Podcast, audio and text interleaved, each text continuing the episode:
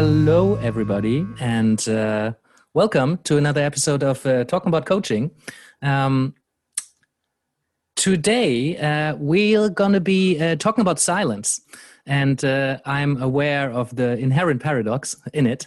Um, I think it's worth talking about. I think it's almost worth more not talking, but we'll give it a bit of context. So the the question that uh, I often get um, from from coaches, or maybe not often, but certainly every now and then, is um, uh, what was it formulated as? Yeah, how do I work with silence? Uh, is that still coaching? It freaks my clients out. so, so, I think each of these three kind of parts of the questions are very worth discussing. You know, how do I work with silence? Yeah. Um, is it is that still coaching when I'm not saying something and when my client is not saying something? Um, and it freaks my clients out because silence can be something quite uncomfortable to sit in.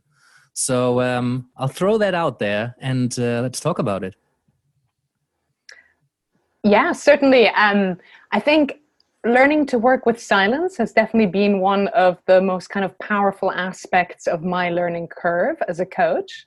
Um, it was something we discussed particularly in our module um, back when I was training, and it was definitely one of the hardest things to get comfortable with myself. Um, I think it's like an intuition to want to support and like perhaps a pressure we put on ourselves as coaches to try and find the next relevant and good and powerful question.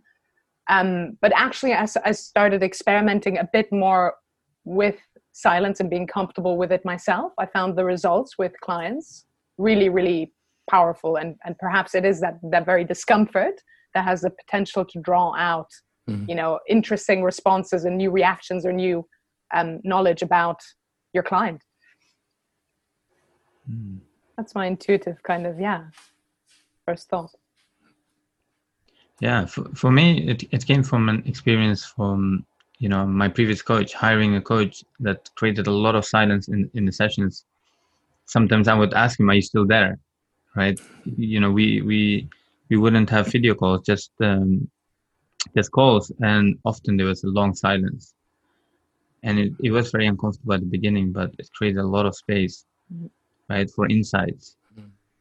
And I think that's, that's a powerful thing about silence is often as coaches, if we just slow down and we don't just answer a question, the client often will come up with something, mm-hmm. right? And it's just that extra 10 seconds or 20 seconds of breathing, creating that space. Mm-hmm. And I love that, love this example by, um, by Michael Neill. He talks about a lamppost metaphor. He says, look, if a man would go to a lamppost and we just go there every night and talk about his problems, talk about his day, talk about what happened in the day, his challenges, you'd get a lot of benefit from that. And the lamppost doesn't talk back, right? But it's there, right? And I think that's really useful. And as coaches, we can take, you know, take a lot from that. Sometimes it's, yeah, I think. Did, did you say Michael New? Uh, because I, Ma- I, read that Michael in Neil. Rich, I read that in Rich Litvin's book, and I, I thought too. it was, yeah. I was Yeah, accredited it's a, him. it's, a, it's a concept described in the Prosperous Coach, Yeah. Mhm. but it comes from Michael Neill, Cool. Oh, interesting. right? And and you know, often as coaches, we think like, am I am I giving enough value? Mhm. Am I providing enough value? Well, even if you would just be like a lamppost, you would actually create a lot of value for people.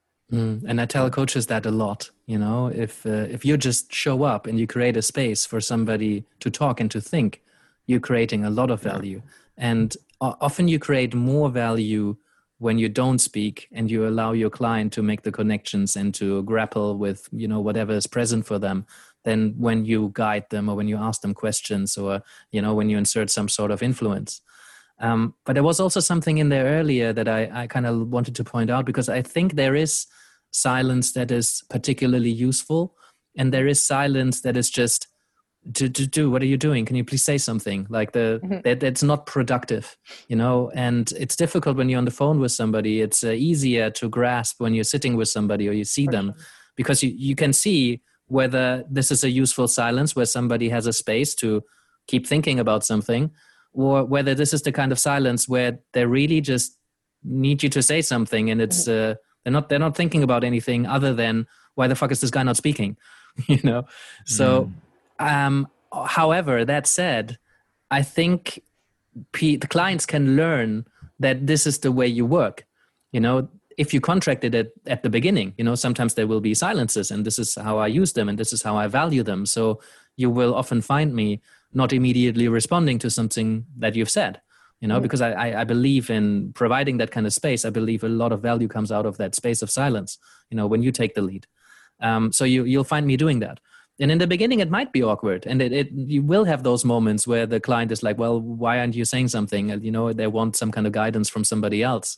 So if they learn that you work with silence or you've talked about that in the beginning then that value will emerge you know with time people get used to mm-hmm. using the coaching space yeah i mean there's two things that come up for me after what you've just said there what it made me think is like you know one way of getting around this this idea of silence maybe not being productive is kind of to let go of it thinking of it as a kind of an emptiness or a lack and kind of reframe it as like silence as a tool right it's just another mm-hmm. tool i can draw on and with certain clients or in certain situations that's a good tool to you know put to the test.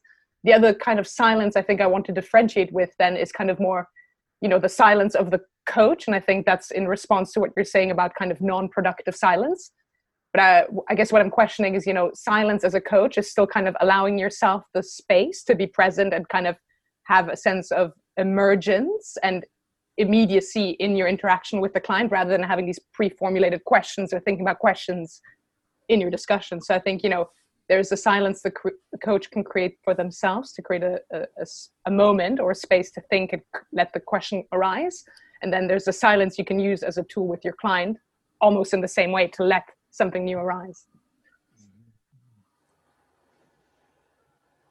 Yeah and i think that question around is that still coaching is a is an interesting one. Because uh, if we use silence as part of the coaching very much still coaching um, if somebody never says anything and just like literally does the lamppost I don't think that's coaching. You know, I think the client would get a lot of value from talking to the lamppost person or the actual lamppost.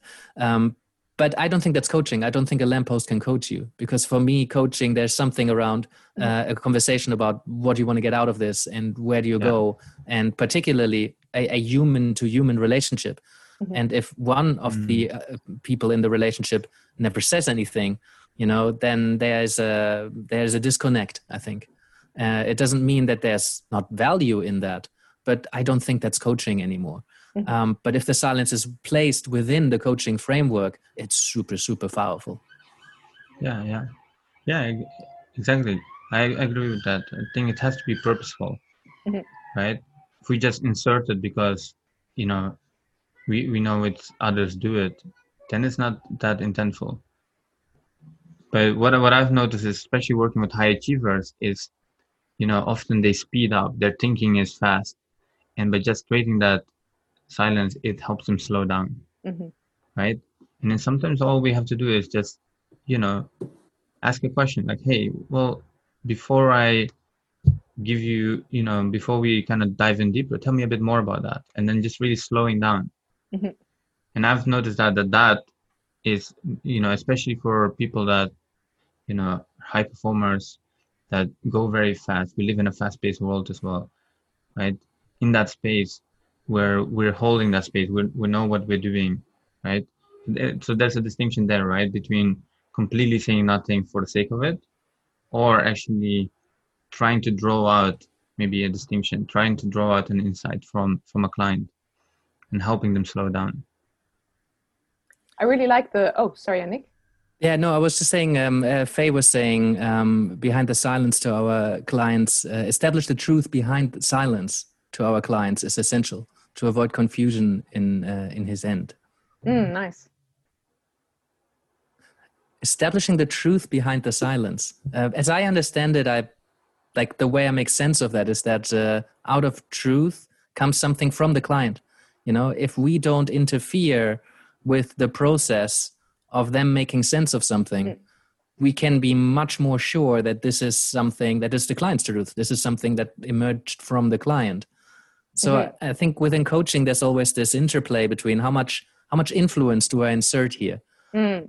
how much of myself do i bring into this you know because I, I want my clients to find their own solutions and their own answers and to you know produce their own way forward and navigate life and take full responsibility for it but i would i also want to insert some positive influence in there mm-hmm. you know facilitate mm-hmm. but as soon as we are in interaction we are inserting some influence you know we're bringing ourselves into our clients lives and by definition that we take responsibility there mm-hmm. you know so it's a it's an interesting interplay between you know letting our clients do their thing and facilitating their journey so that they feel empowered and us bringing ourselves in and our value to to support them and help them.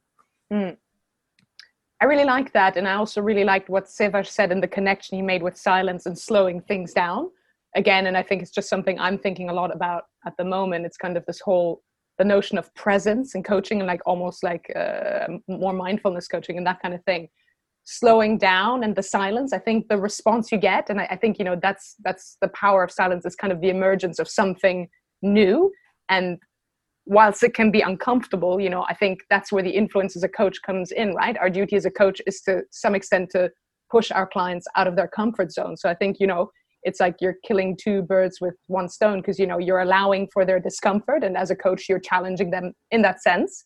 You're allowing something new to arise out of that but you're also kind of bringing them into a, a state that maybe you know like you were saying high achievers that they're not that familiar with by slowing them down and creating that emptiness which is kind of that presence yeah. where something can emerge so i think you know mm-hmm. it's an mm-hmm. amazing tool in so yeah, many ways yeah and, and, we see this in in in other industries as well right there's a great um, documentary on netflix about michael jordan and one mm. of the mm. things he said he said when when that new uh, when phil jackson became the coach and he's the coach that turned everything around, helped him play more as a team. But one of the things he introduced is mindfulness, and just he created a space, and it was just really that silence, right? Mm. He asked people, asked the whole team to just be in that space for five ten minutes, and it helped them perform better when the pressure was really high, right? Because he said we we weren't reacting as much, mm-hmm. we were able to respond better. We were able to just, you know, we mm-hmm. were able to practice that muscle. Mm-hmm. So they were practicing that muscle in training, and then in the game, mm-hmm. it helped them to slow down and, mm-hmm. and actually make better decisions. Yeah, but this is also where the last part of this question uh, creeps in, you know, because mm-hmm. uh, when some people, when I sit in silence, most of the time it's it's that you know i'm i'm sitting there i'm being mindful i'm i'm feeling really present and grounded and it, it really helps me a lot sometimes when I sit in silence, something comes up that is quite uncomfortable. You know, something that maybe I hadn't paid attention to because I was quite distracted or too busy in life. You know, uh, something that uh, uh, is perhaps something I haven't, I have done and I regret, or something that I need to get done and I've been trying to avoid. Things that I might have suppressed, and all of a sudden that feeling creeps back up so mm. I think that's why silence freaks some people out, as the as the question was worded. I think that's where mindfulness sometimes gets a bad rep because when you sit with yourself and there's something with yourself that is important but uncomfortable, you know that you've been avoiding or suppressing or whatever, you know it, it comes up in moments of silence. And for coaching, that's fantastic, you know, because then mm-hmm. we can actually deal with it. You know, if you get uncomfortable, if your client gets uncomfortable in a moment of silence, I'm really curious about that you know and that's the value of silence it brings stuff out not necessarily comfortable but certainly super valuable and meaningful you know and you can still decide that you're not going to deal with this now you know and you're yeah. going to park it for later um, but i think it's important to kind of open our eyes to what's present with us mm-hmm. and in silence it has an opportunity to come up regardless whether that's comfortable or not you know it allows us uh, a choice you know whether we're going to deal with it or not mm. I mean, in the words of Simon Garfunkel, it just made me think it's like the sound of silence, right? Like even though it's silence, it, you know, it's so potent. Um, mm-hmm. and the other thing, I, I, I, was having a discussion with my partner recently, who's currently doing a course in psychotherapy, and she informed me, you know, there's a whole, I think there's a branch of therapy of some sorts, or there was an example of someone whose therapist literally was just silent the whole time, and he was like, oh my god i'm walking to therapy and i'm just paying you to be silent but like their mm. method was just pure silence i think for like 10 sessions um, I think the one thing that's interesting is perhaps about contracting. It sounds like in this example, the person wasn't aware when they entered their relationship with that therapist that that was their method of therapy. So they were just really taken aback and a bit surprised and perhaps didn't have the experience that signed themselves up for. so again you know and we touched upon this at the beginning of our conversation here is like if you're someone who perhaps as a coach really uses silence in like a very direct and like that's your method perhaps that's something worth you know mentioning in your contracting yeah. with a client so yeah I've heard that a few times that you know, oh my my therapist didn't say anything. Maybe ten sessions is extreme, perhaps, but like yeah. um, I think that contracting makes all the difference. Imagine you go to a vipassana retreat and you think it's like a normal retreat, yeah, and all of a sudden like nobody speaks and you don't know what the fuck and you're talking and like nobody answers. It's like mm-hmm. That would be weird. But it would be weird at a vipassana retreat if somebody is trying to make everybody talk. But mm-hmm. yeah, um, yeah, I think the contracting bit is is quite important. You know, mm-hmm. and like it doesn't just freak the clients out. I think sometimes when we might say, and this may or may not be the case here, but if you say it freaks my clients out, I think very often the coach is freaked out, you know, yeah. by by what's happening in that silence. And it can be a tough place to hold that hmm. silence mm. and to resist the urge of stepping in to rescue a client from the discomfort that has just mm. emerged. You know, it's a natural urge to say, yeah. "Oh, you're feeling uncomfortable." Just acknowledge it, you know, and sit invite them to sit with it. Invite yourself to sit with it hmm. for a little while you know yes it's valuable perhaps to say like oh what's the discomfort tell me about what's the sensation how does it feel what's that about and then you can work with it it's a fair approach mm-hmm. but you know sometimes to just sit in the discomfort and mm-hmm. see what emerges from it um, can be equally or perhaps even more powerful yeah, yeah. and ahead. also just to give another uh, perspective right for the first year or two of my coaching i hardly use silence and i had this real idea that well the more i bring in, the more I say, the more value I create. Mm. Right. And I think that's, you know, as coaches, often we equal silent as, you know, not being valuable. Mm-hmm. And I mm-hmm. think it's really to, to understand, well, it can be a valuable tool, but again, it comes with practice. And often mm-hmm. what I've found personally is by doing really the inner work, it's easier to hold the silence. Mm-hmm. By having a practice outside of the sessions where you can hold the space for yourself mm-hmm. right? And you know, I mean, and another another interesting thing is right. Silent is the same way spelled as listen, right? And oh. often and often is correlated with each other, right? As as coaches, we're often you know, especially if, if coaches are just qualified, if they're a bit inexperienced, it's very easy to, you know, jump in and say, well, you know, I know where this is going, or we're listening and agreeing, or we're listening already and negating, rather than just being really present and listening. My God, I had to double check that. It's true. Silent is an anagram for listen. That is so cool. That is cool. Absolutely. Um, there was a recent episode of, um, oh my God, um, what, what's the, oh, damn it. uh, there's a Netflix show. Uh, it's animated uh, by uh, the makers of Adventure Time and Duncan Trussell. Um, Come on. it says nothing. Sorry, I don't know it. I have to I have to put it in the show notes. It's amazing. it's basically this. Uh, they taken uh, parts of Duncan Trussell's podcast and then the Adventure Time um, animator. Uh, like they put a whole uh, whole thing together, and it's it's weird because you can listen to it and it gives you lots of value, and you can look at it just without the audio and it makes sense because there's a story but then somehow mm. there's a story that unfolds and crazy stuff is happening all the time. But at the same time, uh, there's these two people talking about really deep stuff. You know, meditation, um, uh, magic, like um, birth, like. But listening, there was an episode on listening, um, and they compared listening to breathing. You know, um, it's important to breathe in, and that's mm. the listening part.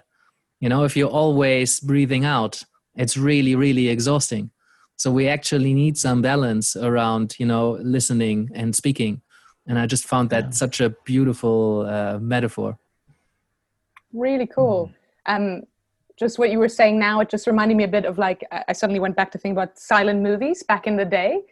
and mm. you know it that made me think you know as a coach also in silence you know we forget that there's a whole thing of body language which is another component of kind of my course of you know how powerfully that communicates. So when we're in a space of silence, it's perhaps even really conducive for us as coaches to have the opportunity to really observe how our client interacts with that and read their body language in a in a more direct kind of way.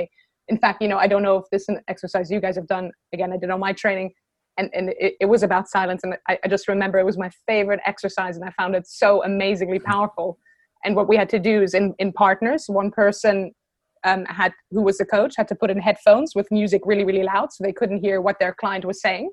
So and then the client would spend three or five minutes kind of describing something they wanted to bring into coaching.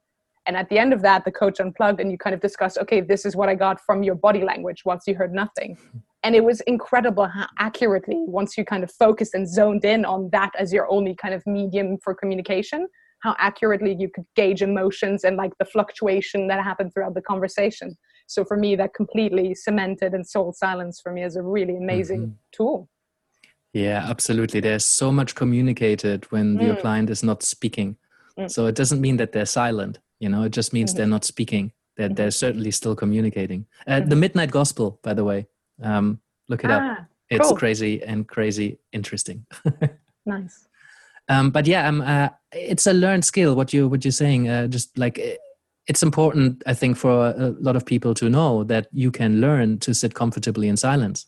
I'm now very comfortable uh, in like workshop settings or, you know, in meetings or in conversations when nobody's speaking.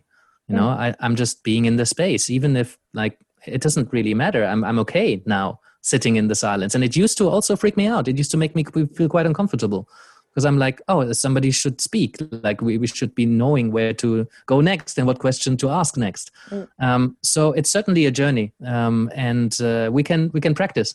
You know, um, set yourself some exercises like the one you just described, or perhaps uh, to just you know uh, get together with one of your coaching buddies. You know, can be a colleague or somebody you're training with currently, um, or just a friend, and say, hey, I, I want to you know sit more comfortably in silence. Uh, do you want to practice that with me? Can we just like sit here and like look at each other mm. that's one of the most uh, powerful exercises that i've done in, in uh, uh, with my students is to just a minute just mm-hmm. look each other in the eye and not say anything that's you know beautiful. and you have like 60 people in the room and they're just looking at each other and it's so difficult for many not mm. to speak not to communicate not to make noises or not to smile at each other or like you know just to be there it's so difficult and then after the minute is over, it feels like half an hour, and everybody's. so yeah, I can recommend uh, practicing it. That's awesome. I was going to say, you know, one obvious one for you as a coach, as an individual, you can do on your own is just meditation. Mm-hmm. Um, that's so helpful to kind of get comfortable with silence and also become more aware of what happens for you in mm-hmm. that, so that you don't then end up, mm. you know, putting that onto your client. It's a bit different though in meditation because you're there to be silent you know even if it's mm. with other people like you it's contracted that nobody is supposed to speak it's much harder if the other person may want you to say something and but i guess it's getting not. comfortable with your own silence right so it's like not yeah. leaping into yeah. the question with your client and, and that's an exercise you can do on your own and you don't need mm. anyone else for it or good first feeling, step yeah, if you're feeling extreme go vipassana uh-huh. yeah I, I actually i recently around a month or two months ago, I started working with Rich in in a group program, and he he starts every session with silence, nice. and it's maybe not just silence. He will ask us to close our eyes and breathe, mm. breathe in, breathe out for uh, you know five times, and it really helps to just really ground and get present, and then the session starts. Mm. And I think for me that made such a shift, and it's not something that she shared initially, but by just the doing I got more open for it, and I'm using it more and more in my own sessions, just as an experiment. Mm. But it's okay. it's nice. We can sometimes use it at the at the at the beginning, sometimes in the you know whenever it's suitable throughout the session, and sometimes at the end to wrap up the session. Hmm. And I found it personally also very useful in the enrollment conversation. And I know the question is not you know really about enrollment, but also you know when we when we talk about you know our offer or we talk about working together with a prospect just creating space there. Mm-hmm. what i've found is that because i create a space there i don't really get this oh let me think about it because i give them the thinking space right there and then. And you know i had one of the last prospects that um, enrolled with me. It took around three four minutes right? Three four minutes after i uh, shared the packages with her. And and you know she, that thinking space i think made the difference because otherwise it would be well you know what you know it's a lot to take in let me let me come back to you mm. right and, and it's just that's so powerful to help to give people that space right there and then mm-hmm. Yeah, uh, a minute of silence with Rich, that's an expensive silence. yeah. yeah. But yeah, it shows, it goes to show how powerful it is, you know. And uh, I have a few coaches who build that kind of, uh, I mean, I wouldn't call that, it is silence, but it's not the kind of silence they're thinking about coming into the question with, because it's like a created space that's contracted to be silent. Mm. But Yeah. I, I think unless any of you have something still you wanted to add, I think it's a good place to kind of uh, bring it down to a close. Um, Yeah, maybe um, for anyone that's looking to improve their practice. I mean, we gave us some tips already around having a practice, but that's a great book by Nancy Kline, More Time to Think. Mhm. Right? Did you It's, say more uh, time to think? Yeah, so she has a book, Time to Think. Yeah, I think mhm. more time to think is for coaches and practitioners. I think Nice. She she gives it, um, and she she has plenty of examples of how she uses that. Plus, she's a wonderful human being. I, I recently um, had the honor of uh, conversing with her a bit, and she's just wonderful. Uh, always expressing gratitude and like such a warm, nice spirited human being. Uh, if you ever get a chance to uh, be in her presence, I recommend it.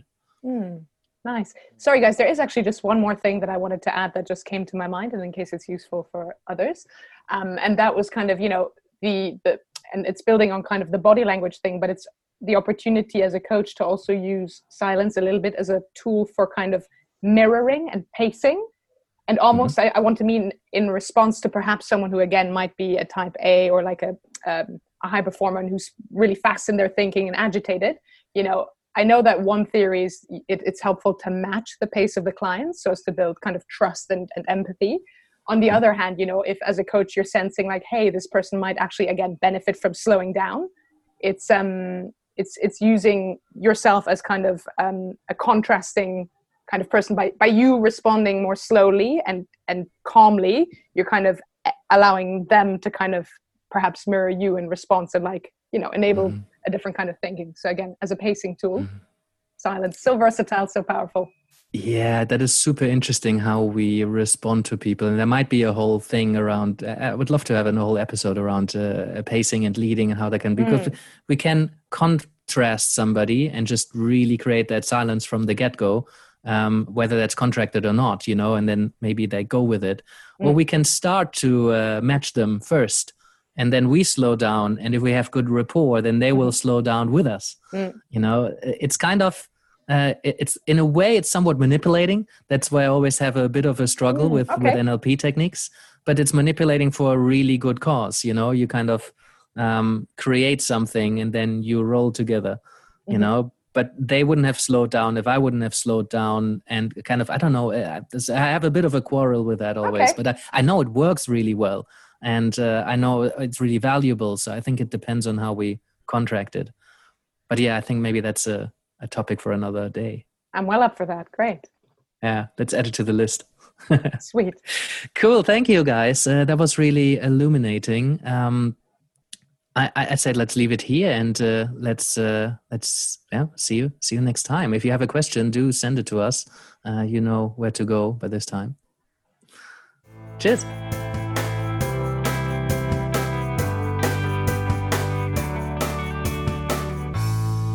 Hey, everybody. If you found this conversation helpful for you and your coaching practice, then there's a couple of ways that you can support the podcast and stay up to date with future episodes. Obviously, you can subscribe on here on YouTube if that's your jam. If you want to get it straight into your inbox, never miss an episode, uh, there's a link in the description to can sign up for our mailing list. You can uh, leave us a review or follow us on Spotify and Apple Podcasts, and uh, come join us on Facebook. Um, we get the conversation going there. Uh, obviously, leave us a comment. Uh, you can support us on Patreon, and uh, any way you choose to do that, tell a friend. Whatever you want to do, we really appreciate it, and we hope you get a lot out of it. So, see you next time.